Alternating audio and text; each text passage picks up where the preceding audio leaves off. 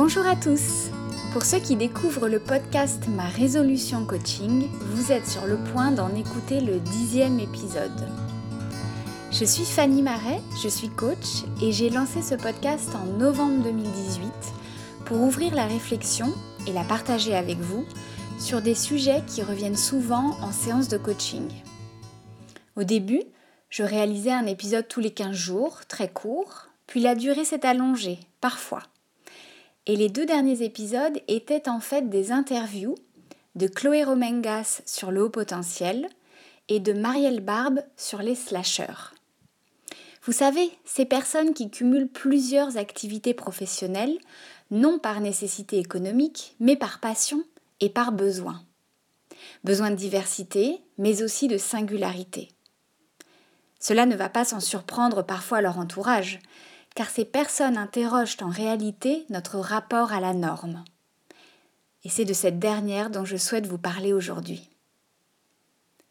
Je vous propose de partir de sa définition.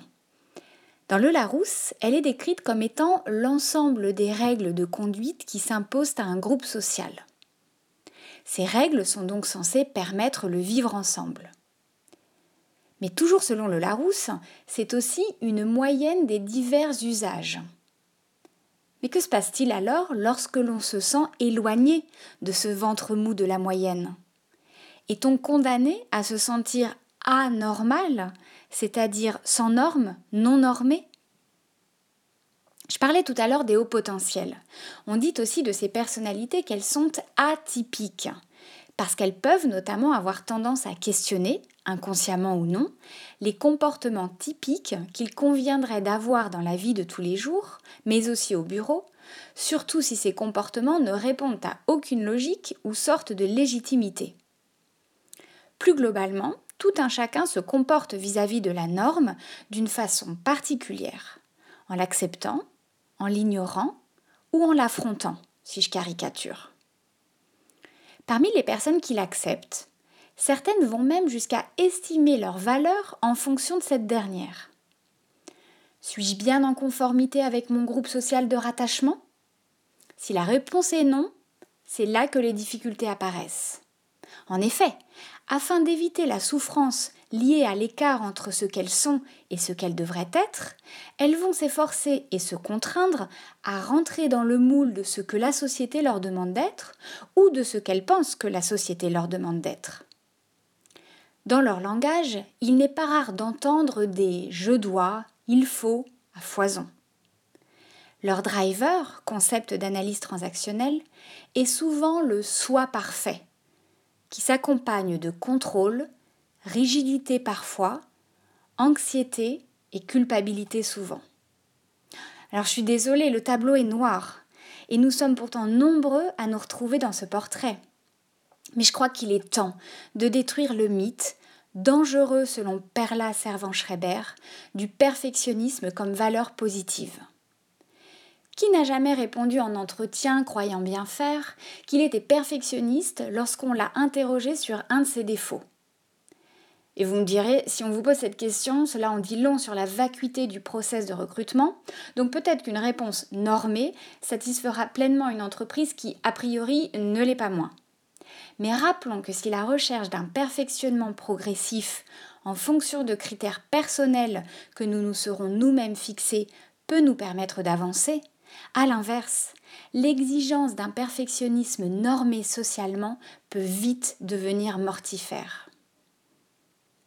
Mais alors, allez-vous me dire, comment faire pour sortir de ce respect immodéré de la norme, si tant est qu'il vous fasse souffrir, bien sûr? Je propose souvent de commencer par le langage.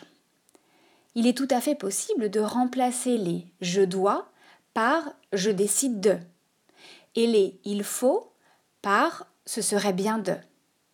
Votre cerveau n'entendra pas la même chose, je vous le garantis.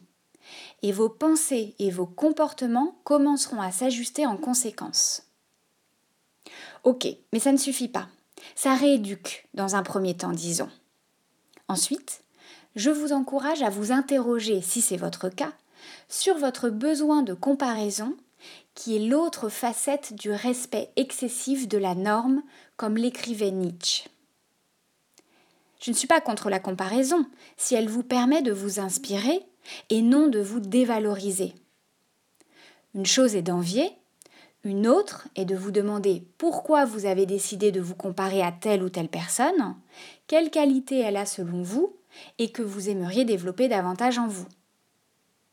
Enfin, pour les personnes qui ne parviennent pas si facilement dans un premier temps à lever leurs besoins de perfection, je vous invite à contrôler encore plus votre perfectionnisme. Car tout céder à ce dernier ne revient-il pas finalement à en devenir l'esclave et donc à perdre le contrôle? Et en entreprise, que donne selon vous cet excès de conformité? Il permet dans un premier temps de vivre un sentiment d'appartenance et de sécurité en cohérence avec le groupe. Mais il freine ensuite la capacité d'innovation des salariés qui ont peur de dévier de la droite ligne fixée dans des entreprises classiques et hiérarchisées. Ainsi, à terme, leur engagement peut diminuer, car ils finissent par piétiner leurs propres valeurs au profit de celles de l'entreprise. D'où l'importance majeure de choisir de travailler dans une structure en accord avec qui vous êtes. Sinon, le risque de suradaptation peut être élevé avec un burn-out possible à la clé et tout ce qui s'ensuit. Alors je ne suis pas en train de vous dire que nous devons tous être rebelles, mais je conserverai dans la définition de ce terme l'idée développée en ProcessCom de jeu, J-E-U, et de jeunesse, qui se situe à l'opposé du parent normatif, tel que décrit par Eric Berne en analyse transactionnelle de nouveau, dans le concept des états du moi. Alors entre ce parent qui interdit et cet enfant qui s'autorise, où vous situez-vous? La clé ne résiderait-elle pas dans le fait de savoir piocher, en tant qu'adulte, dans diverses positions? Si je n'incite pas tout le monde à se rebeller en permanence, je nous encourage en revanche à questionner la norme, afin de ne pas tomber dans la normopathie qui, selon moi, peut mener à une sclérose de l'esprit. C'est en cela que je souscris pleinement, et j'en terminerai par là, à ce qu'a dit le réalisateur Xavier Dolan dans une interview récente à l'occasion de la sortie de son dernier film. Être soi-même, c'est la seule façon de survivre à la conformité, au manque d'aspérité de la société. Le manque de différence, c'est la fin de tous les progrès. À l'origine des progrès, il y a toujours une divergence d'opinion. J'espère que cet épisode vous aura intéressé. Vous pourrez le retrouver sur SoundCloud et Apple Podcast où il est possible de me laisser un avis. J'en profite pour vous dire que j'ai créé tout récemment un site internet pour mon activité de coaching. L'adresse est www.marais-solution-coaching.com. À bientôt!